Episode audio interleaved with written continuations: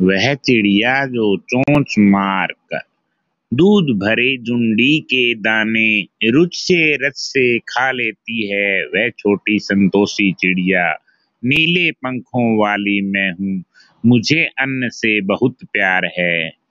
वह चिड़िया जो कंठ खोल कर बूढ़े वन बाबा की खातिर रस उंडेल कर गा लेती है, वह छोटी मुँह बोली चिड़िया नीले पंख नदी से बहुत प्यार है।